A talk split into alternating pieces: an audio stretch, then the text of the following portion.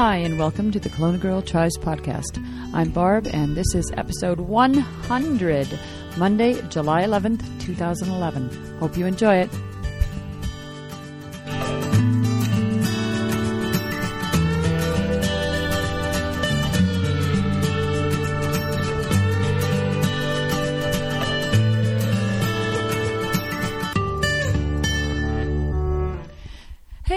Everybody, how's it going? Oh, mid July. Gosh, I gotta love being a teacher when it's July. Yeah, I am into about day nine, day ten of my summer vacation, and uh, living in the Okanagan like I do, as we say every morning in the in Kelowna. When you wake up, you look outside and you say, "Just another beautiful day in paradise." Yeah, it is a gorgeous, gorgeous place to live. You know, rolling hills, uh, vineyards, orchards. Uh, a town that's big enough to have the stuff you need, but small enough to still be able to get around without too much crazy traffic. Four hours from a major center of Vancouver. Big, beautiful lake that not only looks gorgeous, but you can actually get out there and do lots of fun stuff. Yep, it is a super awesome place to live. And uh, no, you can't all come and live here because I don't want it to get too big. So you'll have to excuse my voice. I don't know what's going on, but I still, like, it's been two weeks now, and I still have this kind of a bit of a gravelly sound of my voice. It's um, like really mild laryngitis almost, but uh, I feel totally fine. I, I, don't feel sick or anything, and I'm I don't know. My throat doesn't hurt. I don't have any soreness in my throat or anything. So whatever. I don't know what it is, but I'll just kind of ignore it for now and see if it goes away. And if not, you know, pretty common for teachers to strain their voices, and it was you know maybe I need to go and get it looked at. But anyways, for now it's um, it is what it is. Uh, well, I've had a pretty good week and a half um, getting back into my running, and I've got some training plan stuff figured out. But uh, I think I will save that conversation for my next show. And today I'm going to just give a quick race report from the Osoyoos Half Iron uh, relay that I did with Eric and my brother in law. And we had a great time yesterday and Sunday. We did go out and do the relay, so I'll talk about that. And then I have some email to share and a end up with a great MP3 that Doug, um, who is Sweet Daddy D, sent me with a kind of a mini podcast in a podcast. So I'm happy to share that with you all. And all right, so race report first. I got. Um, we kind of waited right until last minute before we registered because this red this race it just never fills up. Um, it's a tough race. It's touted as one of the toughest half Ironman races in Canada, uh, partly mainly because of the bike ride. Uh, the bike is a 90 kilometers out and back over uh, Richter Pass, down the back of Richter Pass, and then the rollers to Cawston, and then you turn around and come back. And this is probably one of the most challenging parts of the Ironman Canada bike course, and it is used in the half Iron. It uh, is in the town of Osoyoos, which is just about 20 minutes south of Oliver, where you know I usually do my other races. Osoyoos, if you've heard that name before, is because this is a place where my brother in law and my sister in law have a permanent campsite. They're down there all summer in their fifth wheel, and we always spend a week camping with them right on the uh, U.S. Canada border. And uh, so it's kind of a place where I've ridden quite a bit and I'm familiar with it. I don't usually think about doing the desert half because not only the bike is hard, but um, I could handle that. But the run uh, after that bike is it's a flat, more or less flat run along the lake. It's quite pretty, a two loop run. But uh, July, it's the second weekend of July, and that is probably I would say one of the hottest weekends of the summer in general. So last year, for example, it was uh, 37 Celsius, which is 100 degrees Fahrenheit. It's a hot and dry, almost desert like climate in that area. Um, quite a bit like, um, I would say, I would liken it to parts of Arizona. You know, not as hot as Arizona, but it certainly can get that hot. Uh, anyways, that's why I'd never do it on my own. But they do offer a relay option, which many 70.3s don't do. So we decided. My last year, my brother-in-law did it with his two sons. He cycled, and uh, one son swam, one son uh, did the run, but uh, they're not available this year. So I, uh, of course, had to do the swim because Eric and Yog, neither one of them swim at all, and it was the only thing that I could do that nobody else could do. Uh, Eric is, of course, could have done the bike. Uh, he would have been good on the bike, but um, uh, he is opted for the run, and Yogi did. My brother-in-law Yogi did the bike because that is his one and only sport. Uh, he used to run when he was young, but uh, now he doesn't run anymore. So, um, Yog rides that Richter quite often, so he's pretty familiar with the ride, and he's a pretty strong cyclist, even though he's 64. Our team was called Sangria Thria because we enjoy drinking sangria when we're down in Osoyoos camping. And uh, especially Yogi, he's, it's his favorite. And our combined ages for this team was 176 years old. Uh, Yoga's 64, Eric 61, and I'm 51. So we had a good time. Uh, we went out just to have fun, had no expectations. Last year there were 13 relay teams. This year there were only five. Um, when I looked at the times of people, I really didn't think we had much of a chance uh, when you looked at last year's results. Um, my brother in law and his sons, I think they placed fifth last year, and they had a really good time. And I knew we wouldn't come close to that time from last year, so so uh, we didn't expect to do do too well. So we I went into it just with the plan of having a good time. I made it really clear to Eric and Yog that, uh, you know, I'm not going to do this swim in probably under 50 minutes, especially given that Oliver swim was 50. So I don't expect to be uh, faster unless the Oliver swim is long, which I expected it was. And uh, yeah, it, you know, that was my expectation. I said, don't, you know, I'm not going to be able to do any faster just because I'm not doing the bike and run after. I just I swim as fast as I swim and that's it. So they were happy with that. They didn't care as long as we all went out and had a good time. Uh, got up early. We went down there actually Saturday night, and then uh, I actually no, sorry, Saturday morning, and we stayed overnight there and got up early Sunday morning. So I could I was going to miss my long run, so I uh, I actually got up six o'clock Saturday morning and did my 15k long run, and then we went out and drove down to Osoyoos. It's about a two-hour drive. And let's see, Sunday morning we got up at five got ready. I didn't do any of my ritualistic behavior because I wasn't really taking it very seriously.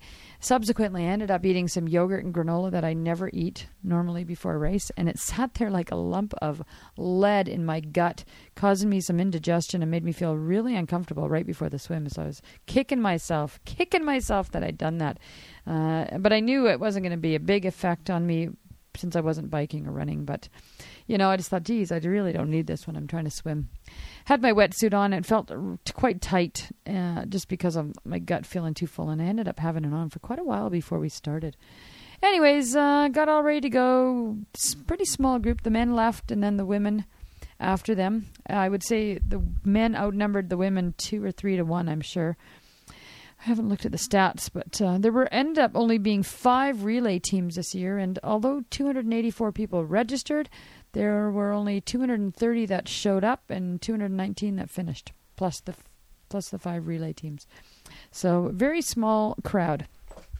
I knew that uh, because this race is highly competitive. The people that are out there racing are pretty serious athletes. The most average people tend to opt for the Oliver, which is a lot easier. And so when I see the times, uh, you know, even though my 50 minute swim was maybe in the bottom third at Oliver, I knew I was going to be in the bottom uh, 10 people in this particular race. So I definitely seated myself well back and didn't rush into the water or anything when they blew the horn. Kind of waited till everybody sort of got out of my way and just walked in slowly. Got in the water, started swimming, and uh,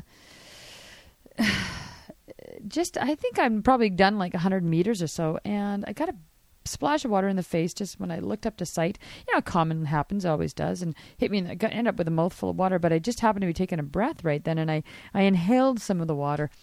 Oh, there I am hacking away, and you know, and it doesn't freak me out mentally anymore because you know you get kind of used to it, but it's always a bit of a startle. So I, you know, coughed a little bit and got rid of the water and and started trying to swim, and that little bit of tickle in my throat uh, just I don't know. It, it really bothered me. Uh, my chest started feeling really constricted, and I was really having trouble getting a good deep breath in. And every time I took a breath in, I was just that little bit of water that was, uh, you know, you know how something goes down the wrong way, and it you can hardly breathe or hardly talk. I was feeling kind of like that. Uh, this whole situation ended up kind of triggering a, a small, mild um, asthma I don't want to say asthma attack because that sounds serious, but it was kind of along that way. I have exercise induced asthma, and I haven't had any kind of issues with asthma at all not exercise related or anything else, for several years. Yet every time I go for a race, I always use my puffer, my inhaler, right before a race. And I know that sometimes, because the bikes of these races tend to be pretty early in the morning, if I do have a problem, um, it's when I'm riding really hard and it's early in the morning, the air is cool and damp. That's the time when I will be most likely to have an asthma attack. Well, I didn't even bring my puffer to Osoyoos with me because I wasn't racing. And I didn't think about the swim, the fact that the air is cool and damp in the morning. I never thought about the fact that I could end up having an asthma problem because I always take use my puffer before a race, so I've never had an issue. Well, uh, there I am, a couple hundred meters into the swim. I'm not even at the first buoy yet, and uh, I'm really struggling to breathe. And, st- and that itself triggers some panicky feelings, you know. Um, I started feeling really scared and I felt really nervous and think, oh my God, I'm not going to be able to do the swim. And I can't get a breath and I, I can't get a deep breath, you know. I'm trying to take a breath in. I'm not feeling like I'm getting enough oxygen. And of course, you know, it sort of very quickly can exacerbate into into something a full blown either a panic attack or an asthma attack. You know, if you're not uh, careful uh, I was thinking, oh my God, I'm not going to be able to swim. And I was wanting to like flag down a boat right away, which is not a good way to start a run race. Uh, but then at the back of my mind, I thought, oh my God, this is not about me. This is like Eric and and uh, Yogi. They're waiting to do their route. It's not like if I fail on the swim, my day's ruined. I'm going to wreck their whole day. They won't be able to do it. So I thought, gotta figure this out, you know. Well, these are all thoughts that are just flashing through my head in a probably a 15 second span. Uh, I very quickly realized, okay, I'm not going to need to flag down help. I can.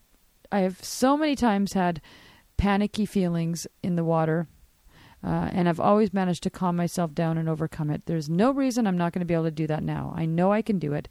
Uh, don't be stupid, kind of thinking, you know. And so I thought, okay, settle down. And so I flipped over onto my back right away. And I thought, I know, I just got to flip on my back, relax my body. That'll help my breathing and it'll settle my heart rate down and I'll stop gasping for breath so quickly and just relax a little bit. And uh, a lady beside me saw me flip over and says, Are you okay? And I said, uh, Yeah. I said, No, I'm just having a little mini uh, panic attack, but I'll be fine. I just got to settle myself down. And, you know, I have not had this happen. Like, I don't think I've ever had that happen in a race, actually. And I don't think I've felt that way for a couple of years. So it was kind of surprising to me, um, but really quite related to my breathing. Uh, anyways, I settled myself down, and it took I took uh, a few minutes, paddled on my back for a minute, and thought, well, there's no way I'm going to finish the race doing this. I got to start trying to swim. Flipped over. I did some really slow kind of swimming, just trying to get my face in the water and then take some breaths. And uh, I was wheezing pretty bad and really feeling my breathing was constricted, and I, I was actually even pulling away at my wetsuit at my neck, thinking it was constricting too tight on my neck and my throat. uh, anyways, I, I managed to talk myself down pretty quickly and settle myself in, and I started swimming really slowly, and I started breathing only on one side. The uh, splashing that had been happening was coming from the left, so I thought that'll help too. I swam about 100 meters, and by now my goggles were completely fogged up, so I'm trying to sight, and the sun, of course, is just coming up and it's shining off the water, and I cannot even tell at all where I'm going. So this is ridiculous. Usually I have some kind of spot that I can look through, but, anyways. So I stopped again and treaded water, and meanwhile, I'm losing more and more ground with this group of women who are you know gone uh, and if you've ever done an open water swim you know you can see the people that are maybe within a meter of you, and then the rest is just little blobs of colored hats far in the distance. And you have no idea where you are in relation to anybody else for the most part. So, anyways, I I uh, cleared my goggles and treaded water for a minute and put them back on, all the time losing more ground, and finally got swimming again. And I managed to get to the first buoy, and it's a big triangle out there, and you have to do two laps, which is the first time I've ever done that. Made the first buoy, started getting into a bit more of a regular pace, swam steadily towards the second buoy, rounded that corner. Now I'm headed back to shore to finish my first lap. And uh, I started feeling, you know, okay, I think I can start to pick up the pace a little bit. So I started swimming harder, which of course you know, tires you out a little bit more. And I really felt like my form was terrible. I wasn't pull, doing a good pull. I was not rocking my body in any way, turning. I was just doing a really crappy swim job because all I was thinking about is how I was breathing or not breathing. I ended up getting um, every time I took a breath, I could hear myself wheezing quite hard, and I was scared that I was going to trigger a, a further or a, a, bigger asthma attack where I would have to stop. So I slowed myself down again, and I just swam a nice, steady, slow, relaxed pace uh, to get to the edge of the water. And I got out. My legs were very wobbly. Uh, Eric and uh, my family were watching on the shore, and they were quite concerned. I talked to them afterwards. They said they were quite concerned about me that I was they're really worried about me making that next lap. Oh, gee, is she okay? Because I was looking like I get I tend to get out of the water and I tend to be really disoriented and wobbly, but I, I guess I looked way worse than I normally do. Anyways, uh, got back in the water and I didn't hurry. I didn't run or anything. I just walked around and thought, oh my God, I have to do this all over again. Crap, what am I doing? But I've done one, I can do another. So I got in the water just and I just kept swimming and I, I just swam nice and steady and I didn't try and rush. And amazingly, when I my goal was 50 minutes, so I told Eric, I said I'm going to be cr- turning, you know, getting onto the beach at 25 minutes, and then that's sort of what I'm expecting. And I was surprised to see that when I got to the uh, turnaround on the beach, I was at 24:30. So it's not that I thought I was swimming faster than I did at Oliver. I, it was just to me more more confirmation that the course at Oliver was indeed long as I had suspe- suspected. So, anyways, I, I finished off the swim, got out of the water, felt felt okay. Um, I was wheezing quite a bit, and if I'd had my puffer, I would have used it, but I didn't feel like I needed any kind of medical care or anything. Uh, it was just once I got out of the water, I was okay. And I ran up, skipped the wetsuit stripping because I'm in a relay and I don't need it. Uh, ran up into transition, and it's nice. It's not too too far. You've got a little bit of running on the sand and then onto the grass and through a tunnel and uh, where my brother-in-law was waiting on his bike, ready to get on his bike, and gave him the timing chip off my ankle. He put it on and he jumped on the bike and headed out. And I was like, "Oh my god, I'm so glad I'm finished." And my time, um, I'm going to guess my time when I got out of the water was a little under under 48 minutes. Uh, by the time I crossed the timing mat, which was partway through the run, it was 49.28. That was my official time. So, you know what? I was amazingly happy with that. I was expecting, uh, I think I, if I hadn't had the asthma issue, I probably would have had probably 47, 46, 47 minutes. I think I could have easily done. So, you know, all in all, a pretty good race. And I learned something. Uh, you know, in fact, the last race, as I was driving home, Eric and I were chatting, and I said, you know, I don't think I need to use my puffer anymore. I don't know why I even bother. I only use it when I'm racing. And clearly, I actually do need it. So I think I will always carry it close by, even just for a swim. And uh, I was thinking back when I swam across the lake last year, I definitely used my puffer. So I don't know what I was, why I didn't take it. I don't know. Lesson learned. So uh, Yog went out on the bike. Uh, he did three hours and 19 minutes last year, but he said he hasn't been riding as much or as hard this year, so he didn't feel he would do as well. Uh, he's waiting for a hip replacement, and um, so you know, I'm always when I see him walking, I'm always amazed that he's uh, he's able to cycle. He is a strong cyclist, though, and uh, at 64, he's he does an excellent job. So, of course, uh, I'm going to say there were maybe 10 people in the water behind me, and the other 200 and uh, 10 were out on the course by the time Yog got on the bike. And the first thing he has to do is climb up Richter. And he passed people left, right, and center because he's a good, strong cyclist got, uh, I think he passed something like 37 people altogether, he counted. And only a few of them passed him. He was keeping an excellent pace and looked like he was going to come in fairly close to his last year's time. Uh, although we kind of expected a, probably around three and a half hours. This year was sort of the goal time. But uh, when he just came came uh, heading back, climbing up the back side of Richter, his uh, legs cramped up quite badly, and he ended up losing a little bit of time in just the tail end of the ride, which is too bad for him. But uh, I think uh, Yog needs to start using some electrolytes because he was out there on the ride with uh, for three and a half hours with basically just water. I think he might have had uh, some gels as well, but um, yeah. Uh, so I think he's going to start looking into the whole electrolyte thing. Uh, anyways, uh, he got into the the transition for at uh, three hours and thirty four minutes, so really close to our goal time. Very happy, and Eric headed out on the run. Now, Eric was really hoping to do sub two. Uh, I was uh, earlier, uh, I'd say a month or so ago, I was pretty skeptical that he'd be able to pull that off given that he hasn't done any training. But um, since his um, fast recovery from his Xterra, which was excellent, and then he had a 10K run after that, and he did really well and felt strong and no pain in his sore knee that's been bothering him in the past. And then Wednesday last week, he did a 15K run and kept the pace that he's hoping for and felt at the end of that 15K that he thinks he's going to be able to keep that pace for the whole half marathon. And so I thought, well, I think he can do a sub two. Um, the temperature um, was not super hot like it is often. It was only about uh, 25, 26, 27 degrees, and it was uh, high overcast. So um, it was kind of nice. It was it was hot, but it wasn't horribly hot, and that's just manageable. So we went out and watched him on the course, and every time I saw him, he was right at pace. And even that last 2K part, which is the the only really hilly part and really brutal to get because you pass the finish line and you have to go run out and back 2K, which is always awful.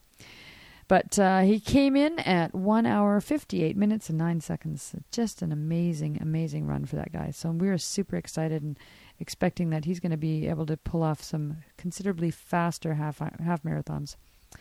Uh, our overall time was 6 hours, 24 minutes, and 40 seconds. And uh, the two men, I can say safely say, managed to pull us out of the, the uh, bottom of the pack to put us in third place because of their excellent uh, tr- bike and run, and we ended up getting third place in the relay overall. So real excited. We got a little trophy and sangria tria for the win.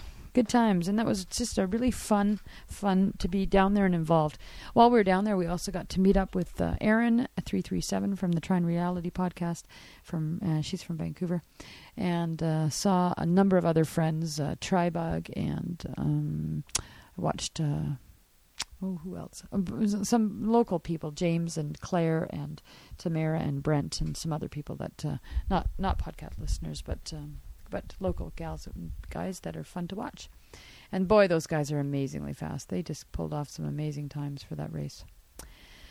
Well, uh, yeah, that's it. And my next up now, I'm just focused on training for the uh, half marathon on July 31st. My long runs are getting longer, and uh, hoping to to survive all of that. I'm going to talk more about my training and the plan that I'm doing uh, in on my next show, which will be next weekend. That's my plan. Probably again Monday because I'll be away next weekend.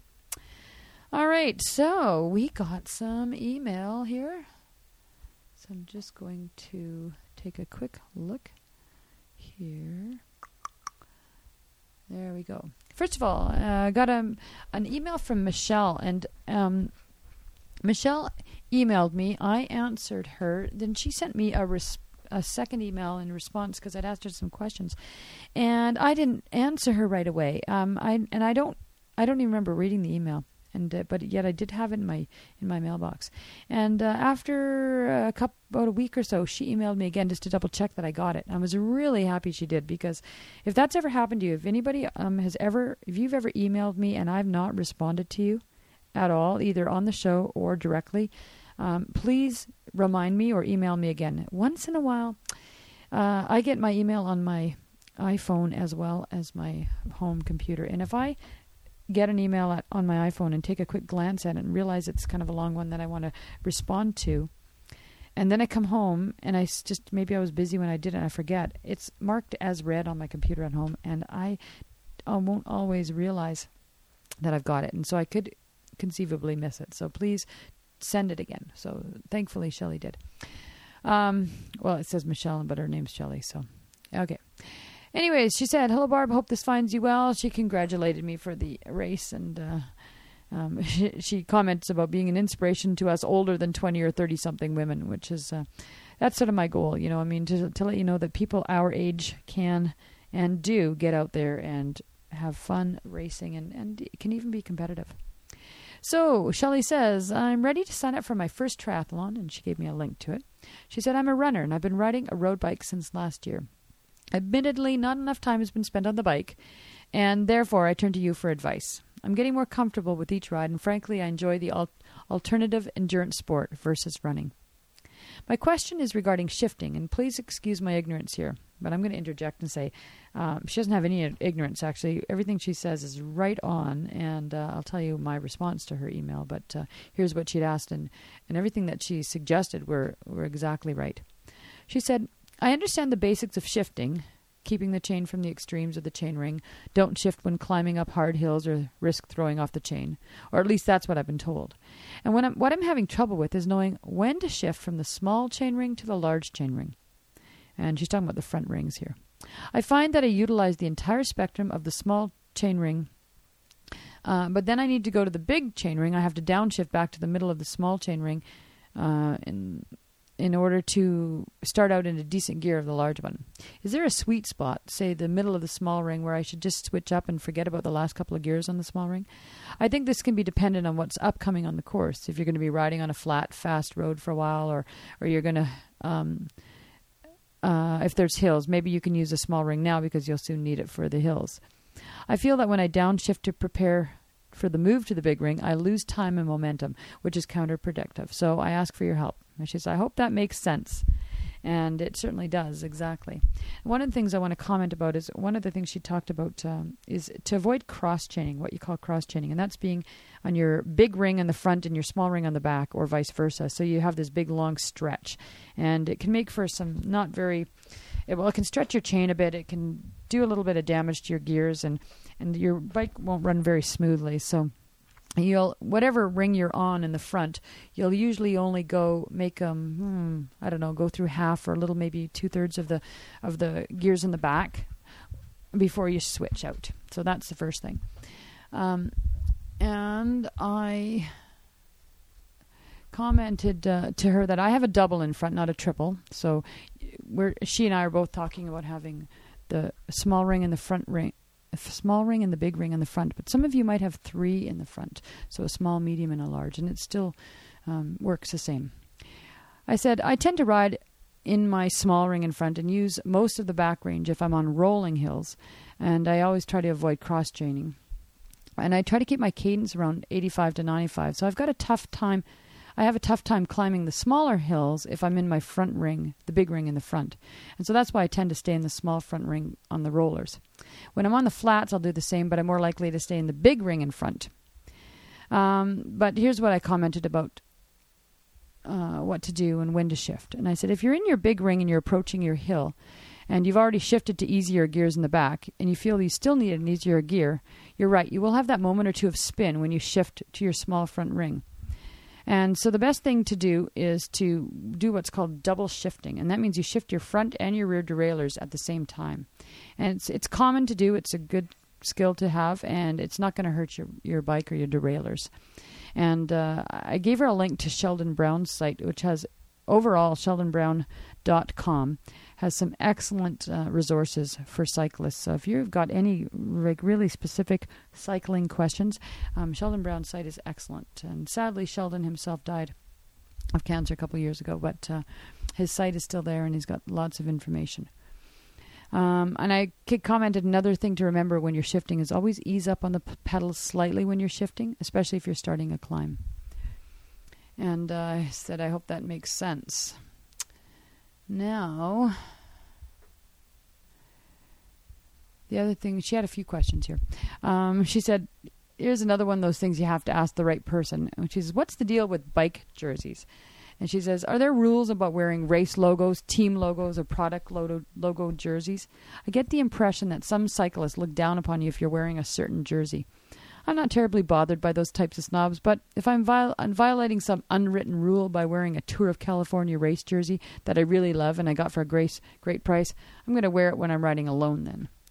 And uh, my comment to her was, first of all, I mean, they sell those jerseys, so personally, I don't think, I think if you want to buy one and wear one, you know, go ahead and buy one and wear one. Um, there are certainly some people who think that you shouldn't wear a a specific jersey unless you've actually done the race. And uh, I guess to a certain extent that's true. But if it's like a Tour de France jersey, I mean, everyone knows you haven't done the tour, and it's not like you're trying to pass it off like you're you've ridden the tour. So, you know, in that respect, and I find, sort of as a general rule, I find roadies, uh, people who uh, road cyclists, um, tend to be a little bit more snobbish than the um, than triathletes. I find triathletes are less snobbish, and there tends to be a little bit of uh, I don't know, a little bit of animosity sometimes between roadies and they they don't like triathletes riding with them, and I think because they have different rules of the road sometimes. But uh, anyways, um, what else did I tell her?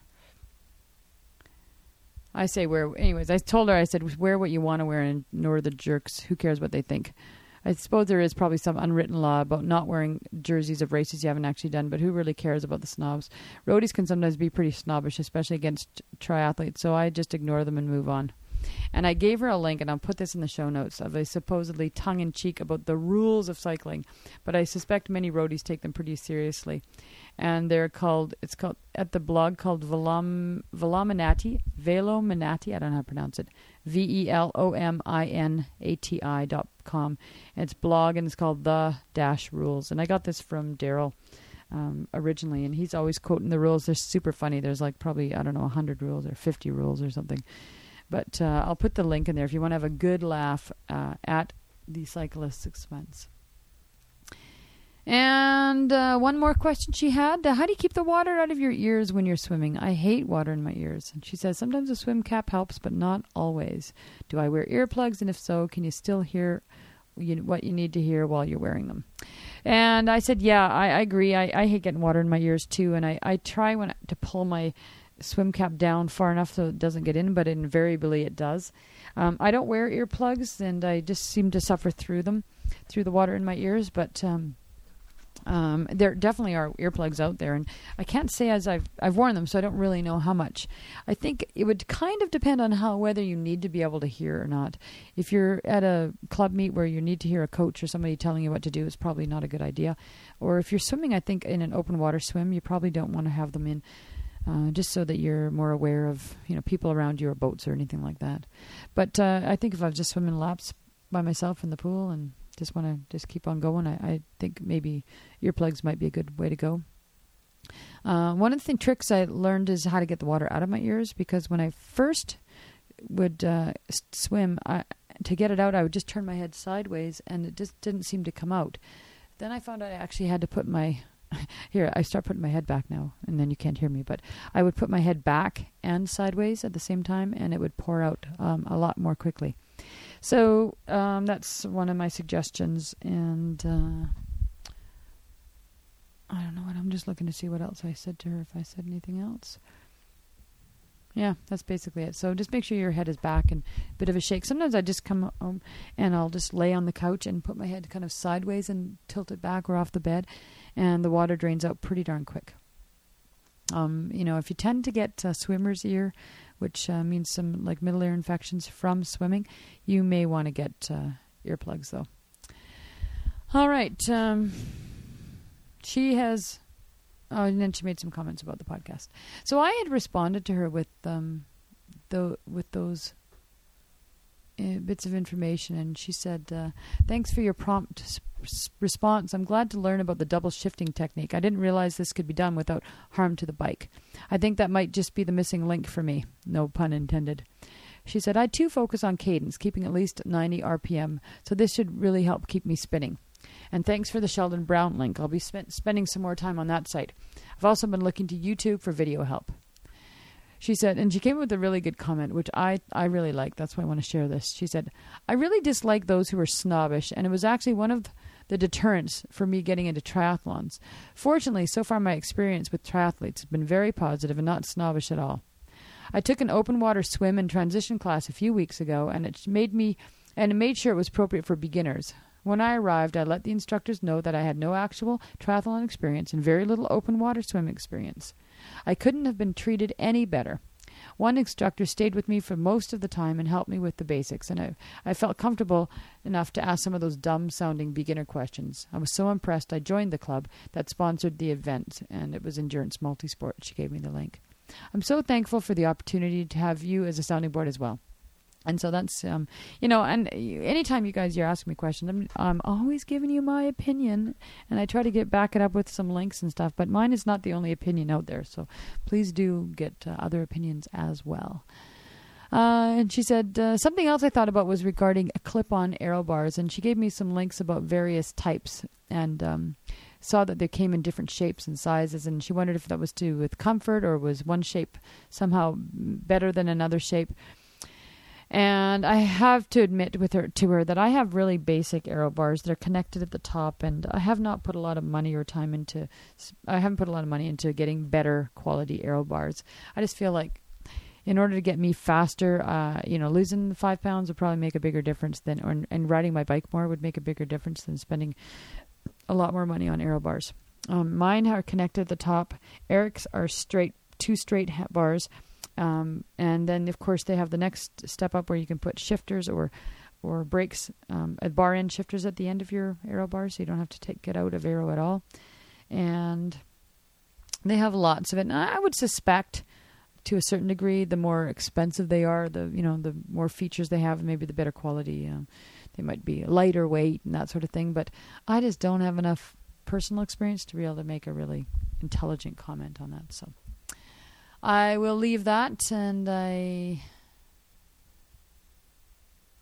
think um, when we were talking about um, triathletes and and uh, when to call yourself a triathlete. She also made the comment about here's some food for thought too.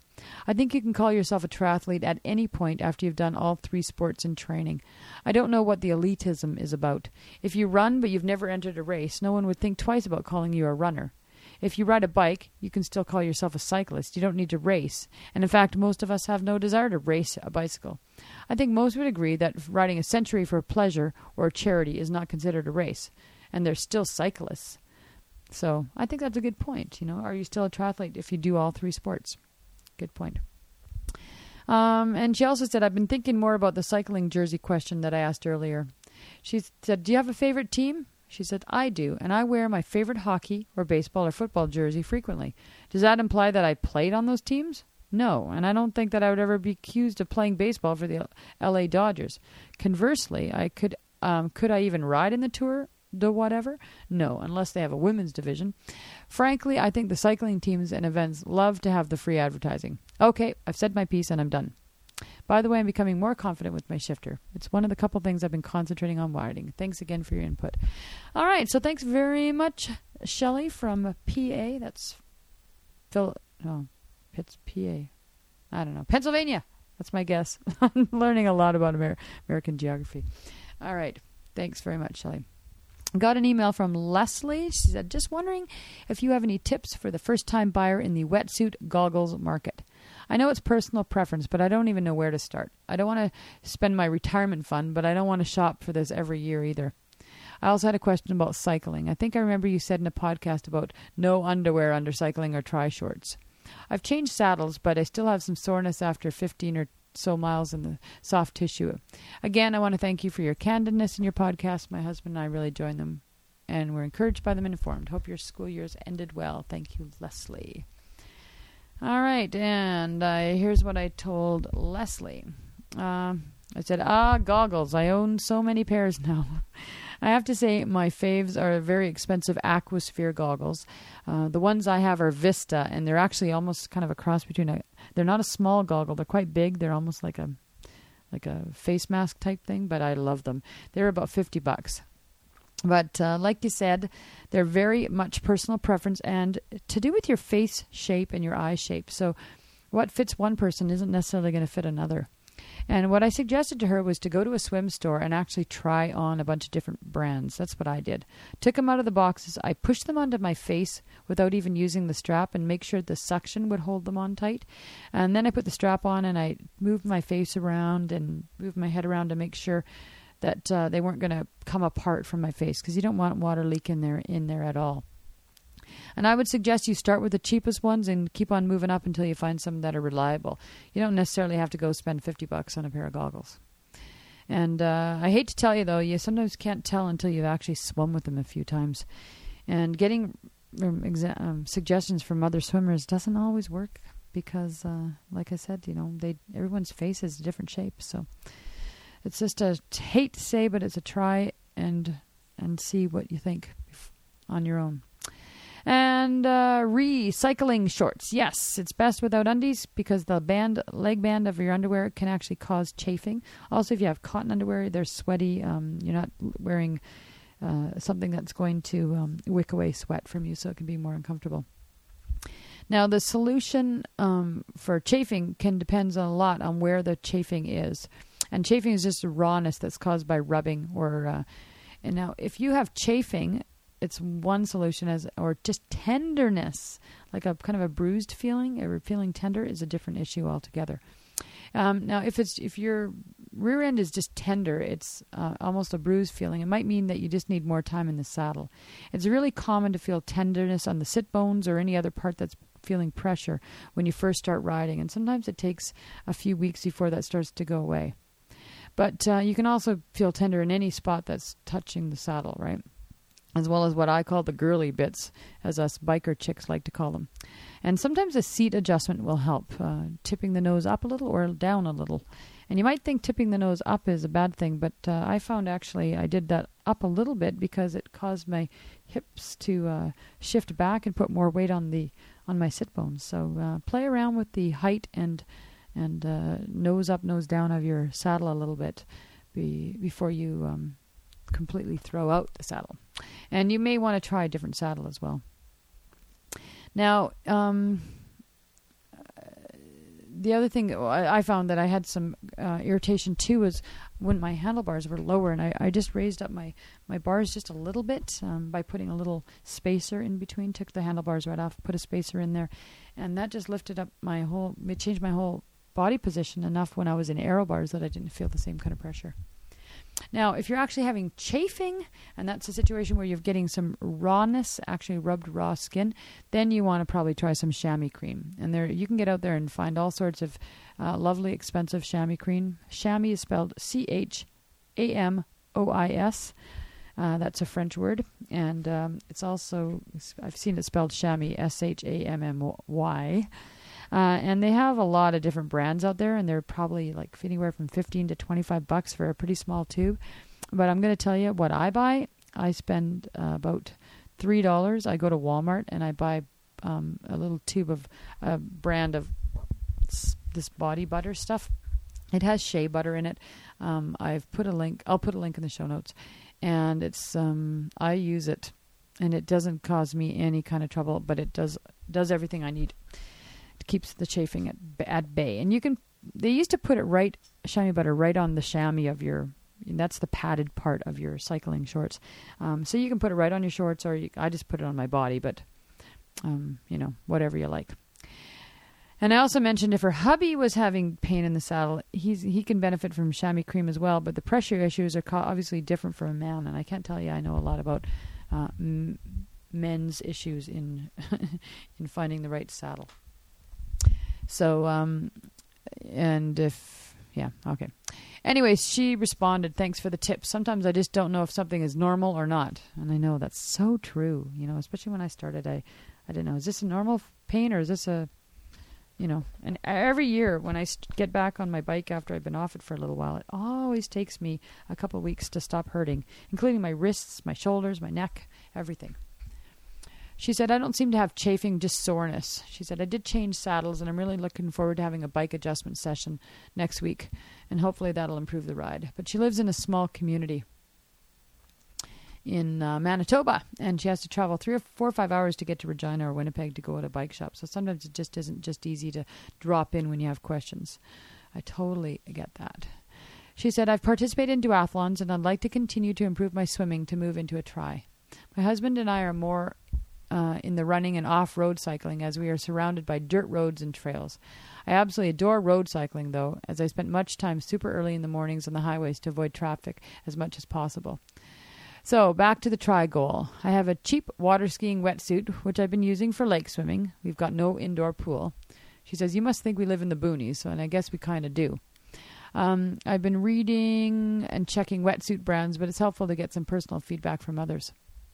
I have to tell you, I'm in the market for a new wetsuit, and I, I think by the end of the summer, um, maybe probably in fall, I'm going to buy a new one. So I'm going to be researching and looking into lots of information. Right now, I have none. I have a basic Orca wetsuit that I bought used four years ago, and it was two years old at the time. And it's still fine, but I'm just afraid, it, you know, one of these summers it's going to die, and I need to have a new one. So I would like to have a second one. Uh, she said, uh, My current goal is to figure out how to change a flat tire. In two and a half years, I've not had a flat on the road bike, so it's not. It's been easy to pretend it won't happen. Yeah, I have never. Can you believe I've never had a flat on my Madone yet? Knock on wood. I haven't had to change a flat for ages. So I made sure when I uh, when I put new tubes in my bike that uh, I did it myself so I could actually have some practice. Uh, she said, "I'm considering whether I should try the clip-on pedals." And shoes. It makes me very nervous. And I cl- clearly remember your story from a podcast telling about coming to an intersection and not clipping in in time, clipping out in time, and falling over. Fitness and exercise isn't the norm here where I live. I think percentage wise it's probably no different than most areas. However, the population is small, so it's very apparent when you stand up, uh, when you run or bike on the roads. Anyways, thanks again for your advice and again for your podcast. Good luck on your upcoming events. Yeah, and uh, and I was just going to say, you know, uh, it's not a. It is a little scary the idea of trying clip on clip clipless pedals. Called clipless. That's because you used to use those cages, which were called clips, and now they took the cages off, and these were clipless. But uh, you do clip into them. If you set them really loose at first, so you can unclip super easy. And what I did was, when I first bought them, I rode around the block, around around the neighborhood slowly, and I just all I did was pedal, pedal, and I'd clip in, clip out, clip in, clip out, just over and over and over again. And then every time I got to a corner, I would clip out and stop. Then I'd start riding and I'd clip back in. And I just did it so that I felt super con- um, con- uh, I became to become really aware of it, con- conscious of it. That's what I'm trying to say.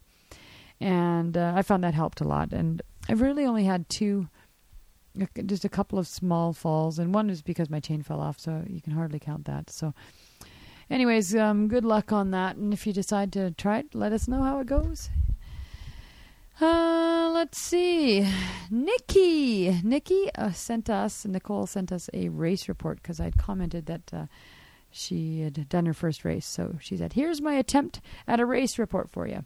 First of all, when I checked my time on the night after the try, it was different than it was on the next day's final results, but I'm still happy with my time of 128. I started that morning pretty nervous and was only able to eat a half a banana and some water, but I felt okay for the start. I took your advice and I got a bento bag for my uh, bike, and I stocked it with a powered bar and a gel just in case. The water was 71 degrees, and the outside temperature was cool for morning for late uh, late June, 60 degrees.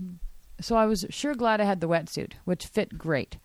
The swim was out and back on the swim lane of the lake, which I have done several times, including one in my wetsuit, so I was pretty comfortable with the course.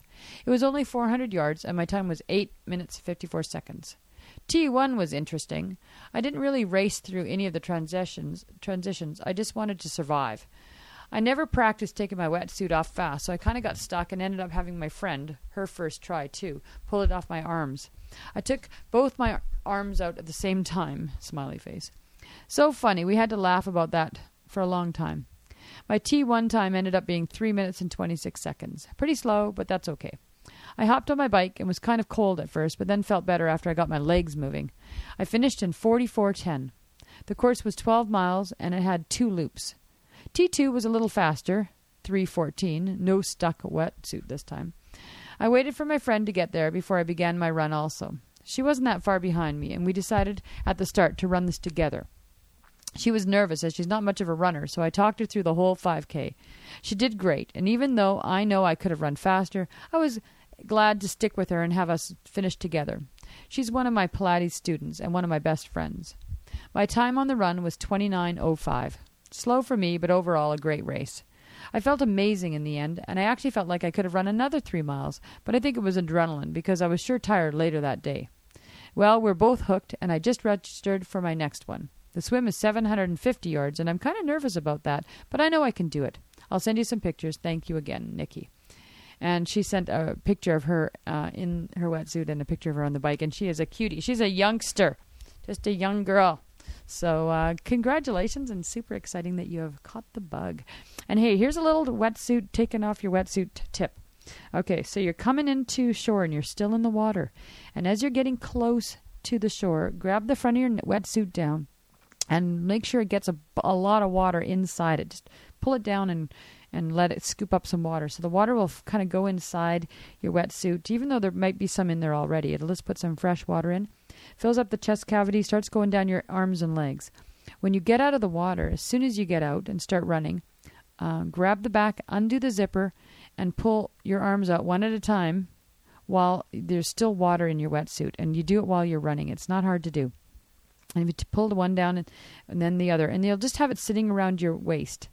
And then at that point, you can um, pull off your goggles and wets and your uh, swim cap if you like, and uh, continue running to transition with your wetsuit uh, on, still on but hanging down around your waist. Then, when you get to transition, you can drop your goggles and your swim cap, and now all you have to do is pull it off the lower half of your body, and it's a lot easier um, if you've already got the top half off. So you'll have a quicker time.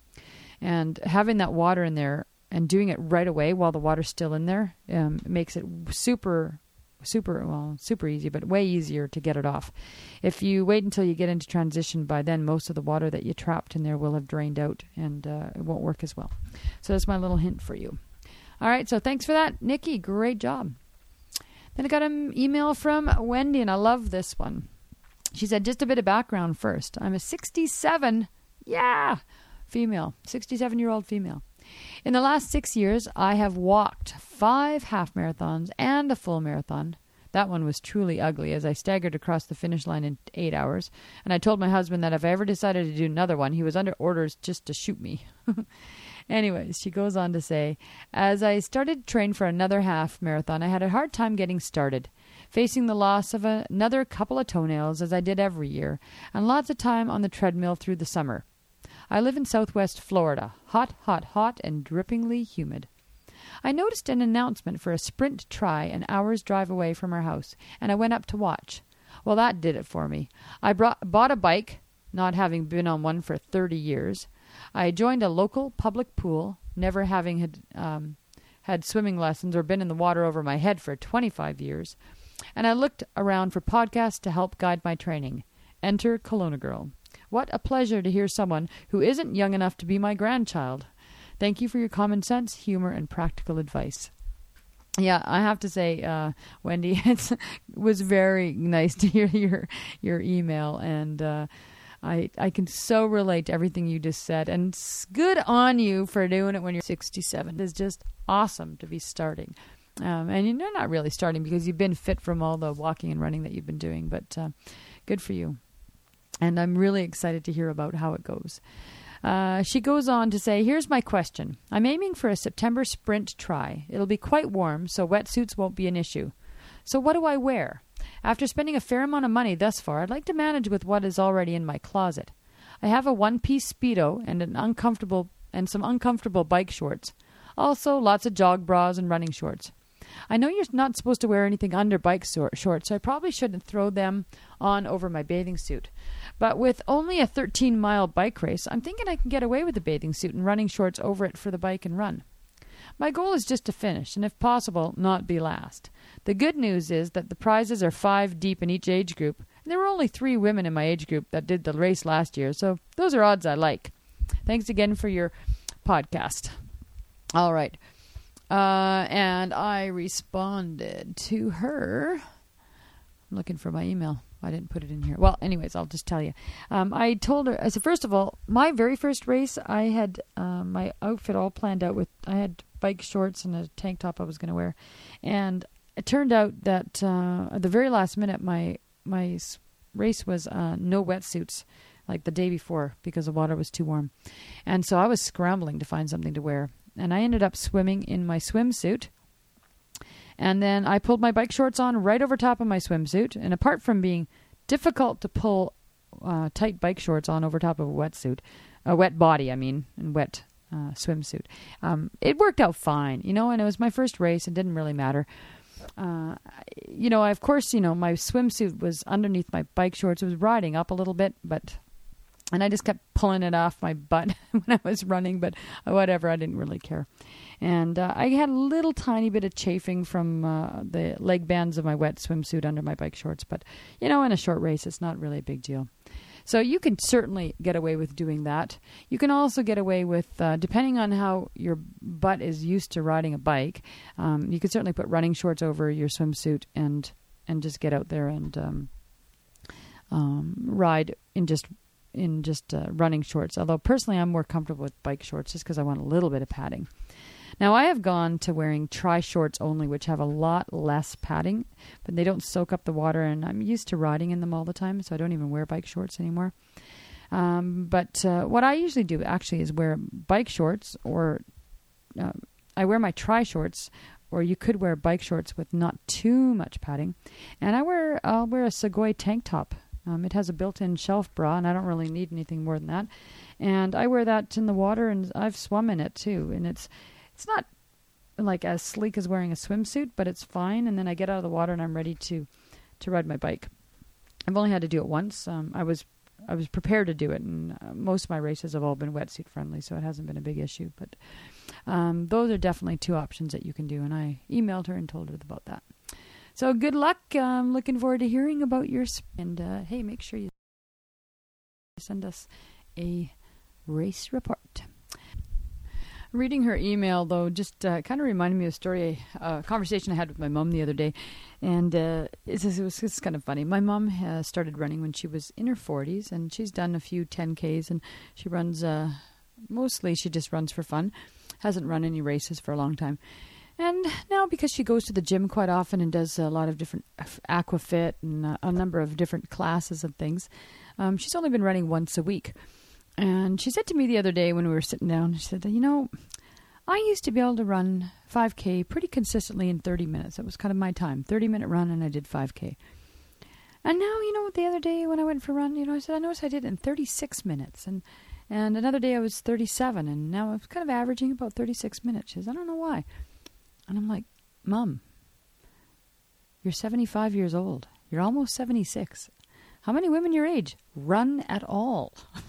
How many women your age can even walk 5K? you know, I mean, she's in really good shape and she can do the 5K in 36 minutes. She has no clue uh, how many uh, younger people would love to be able to run 5K in 36 minutes. So, good job, mom. Anyways. and I think just yesterday I got this one from Megan in Southern California. She says, Hi, Barb. I am training for my first triathlon, and I just found your podcast. It's given me some great motivation and inspiration. Thank you. I love listening to your life stories and your dedication to fitness. I am doing the Black Ridge Sprint Triathlon in Utah at the end of the month. I've been running consistently for the past two years or so, and I feel pretty comfortable with my run, although I'm not sure how it will be after swimming and biking. Um, I love. I'd love to have more training time, but my husband is working on a combined residency and PhD pro- program. I have two kids, age four and two, and I also watch my niece and nephew, who are also age four and two. I'm following one of the training programs from the Beginning Triathlete, Triathlete website, so I just hope that I'll be ready. I'll let you know how it goes. Thanks again. So thanks very much, Megan. And I am super in awe of, of you youngsters who uh, are able to do all this training with little children, especially two and four. I can so remember when my daughters were four and two, and I'll tell you right now, I don't think I had the chutzpah to get out there and do uh, a bunch of training. So excellent job. Uh, Megan, my big advice to you would be to um, do some short 15 minute runs after a bike ride. Do that maybe like at least once a week or even twice a week. Um, if you go out for a bike ride, as soon as you get home, just right away within like three or four minutes. Put on your running shoes and just run just 15 minutes. And when you first start doing that, it'll feel really, really heavy. But uh, if you do it three or four times, you'll find the run is a lot easier um, for the race. And also, since you've been running for a couple of years, you'll probably find that uh, the run isn't as difficult uh, after the bike as it is for some people. But definitely, that would be my biggest piece of advice. And we look forward to hearing how it goes for you. All right, that is some wonderful emails. I really appreciate that from uh, Shelley and Leslie and Nicole and Wendy and Mich- and Megan, like a whole whack of you. That's wonderful. Thank you. Um, all right, now I am going to say goodbye, and I'm going to before I leave, I'm going to play some um, uh, a mini podcast within a podcast from Doug. Doug just went out on a big cycling uh, a ride, a bike ride. Um, it was an organized ride with his son, and it's really cool. The two of them working on this ride together. He recorded it, some of it in the car, and uh, um, just the last part of it is a little tricky to hear. I think he said it was he was in his jeep, but it's it's definitely worth a listen. And he's got some good music in there. Um, so he's kind of like a little show inside a show. So thanks very much, Doug, for sending it to me. I'd love to uh, support you. Um, it's about 16 minutes long, so that'll be the last uh, bit. And I won't play my regular uh, exit music today. Uh, so if you want to email me, it's kelownagurl at gmail.com, K E L O W N A G U R L dot com. Um, and kelownagurl at gmail.com, I should say. You can also go to kelownagurl.com to find links to everything. That's just my regular blog, but you'll definitely see links to my show with the show notes and um, and ways to follow me on Twitter and Daily Mile and Facebook and all of that good stuff. So have a great week in training, and I'll probably talk to you in a week. All right. Bye bye, and here is Doug.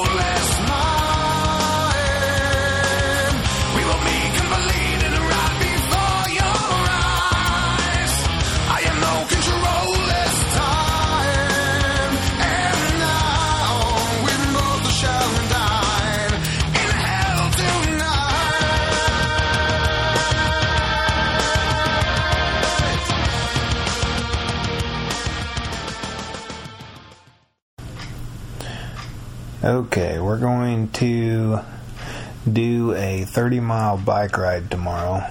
Me and my son Colton. And uh, it's in a little town about 30 minutes away from us. And it's the night before. We're getting things ready. How you feeling? Okay, I guess. Okay. Are you nervous? Oh, not really. It's only 30 miles. Only 30 miles? Yeah.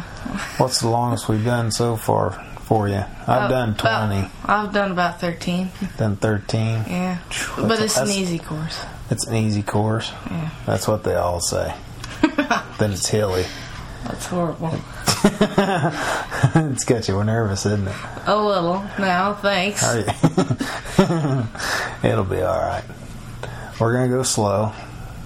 There's three or four rest stops, so we'll be able to stop and get water and stuff. Yeah. It's in the morning. That's good because it's been really hot here. Yeah. So morning will help us a little bit. But I've got my uh, rope that I'm going to tie to the back of your bike so you can pull me. Oh, Oh shoot! I let that out of the bag, didn't I? I wasn't supposed to say that. So, all right. So you're doing okay night before, huh? I guess, yeah. All right. We might we might record a little bit before the race tomorrow or first thing in the morning. I'll shove a mic in your face and say, "How are you doing this morning?" What do you think about that? No comment. No. Comment. before or after your coffee? in the morning? Uh, after. Okay, all right. We'll talk at you guys later.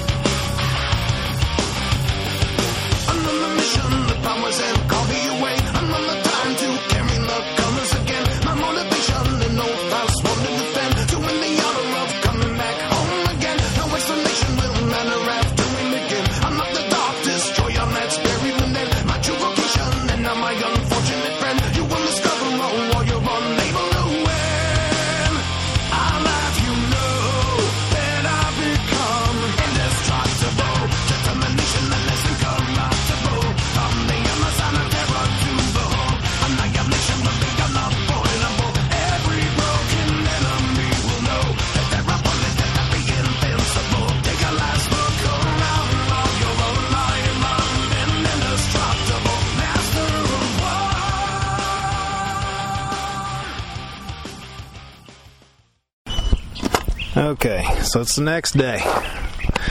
We're halfway done. We're 15 miles in. How you feeling? A little winded. A little, a little winded. A little winded. I'm winded, sweaty. But that last rest stop was good. We had uh, Yeah, apples, yeah, apples with peanut, Peanut butter, butter. pickles, snickerdoodle Yeah, cookies, sounds good. mm, sugar. We'll be let down there for too long. And watermelon. I had watermelon, so I didn't. that was good. We're just enjoying the countryside.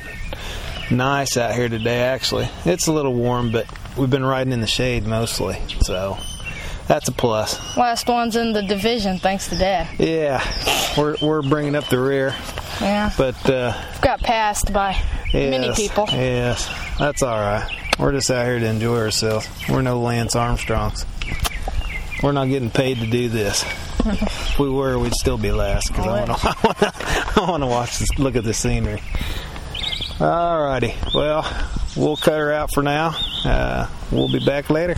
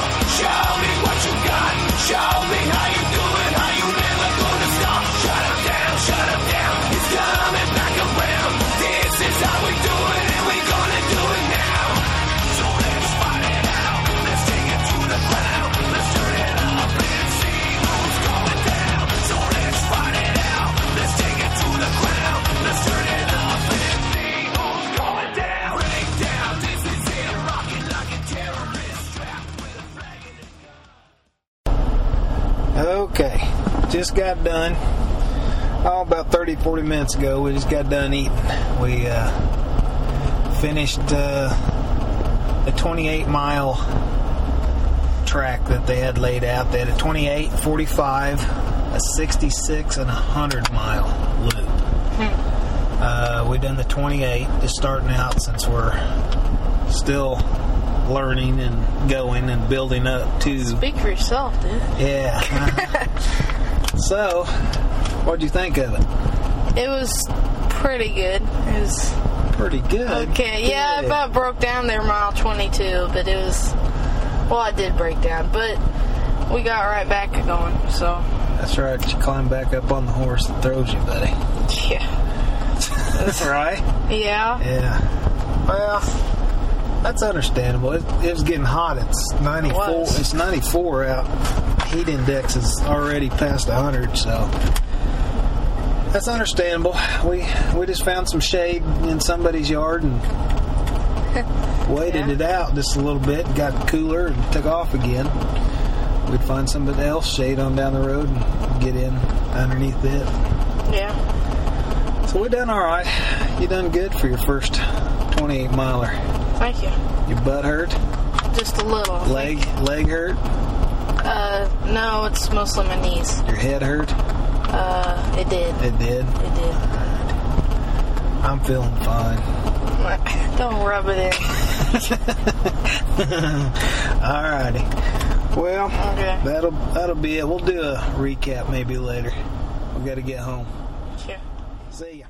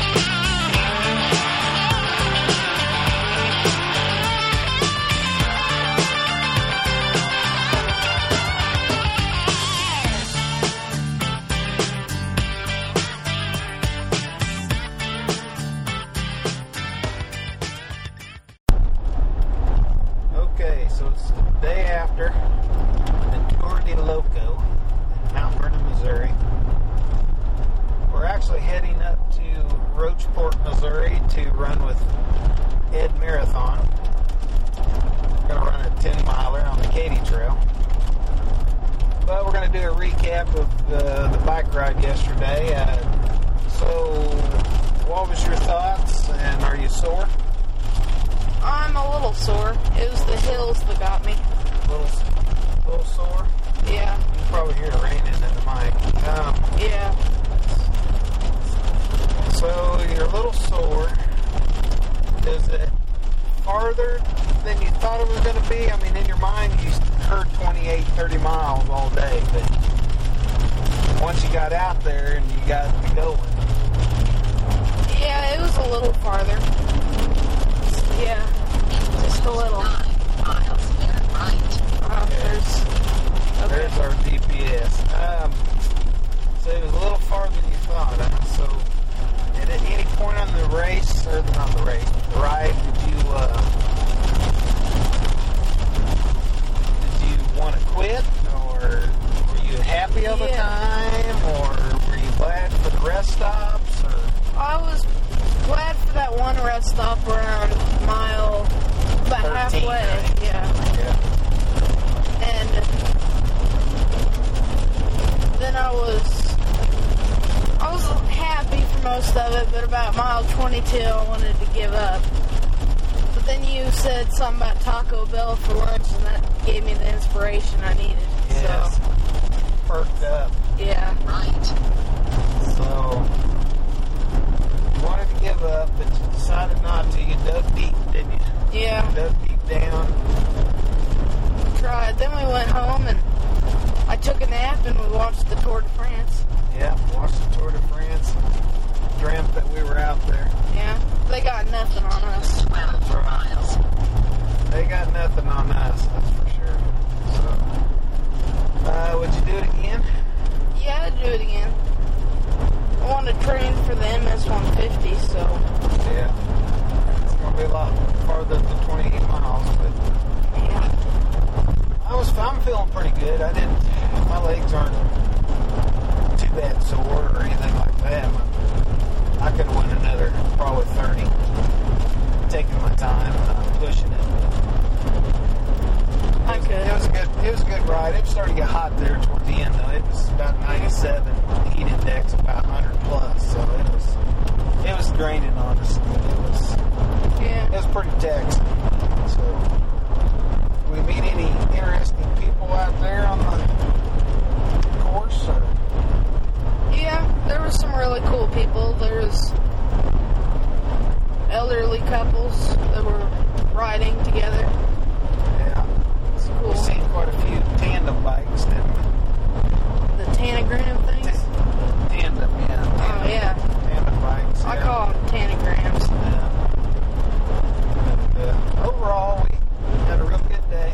So we'll be doing another one, not this next weekend, but possibly the weekend after. So it's going to be a 50 miler, but I don't know if we'll do that. We may cut off 10 miles of it and do 40. So that way Yeah. Just keep stepping up. So, but uh, you got anything else to add? No, not really.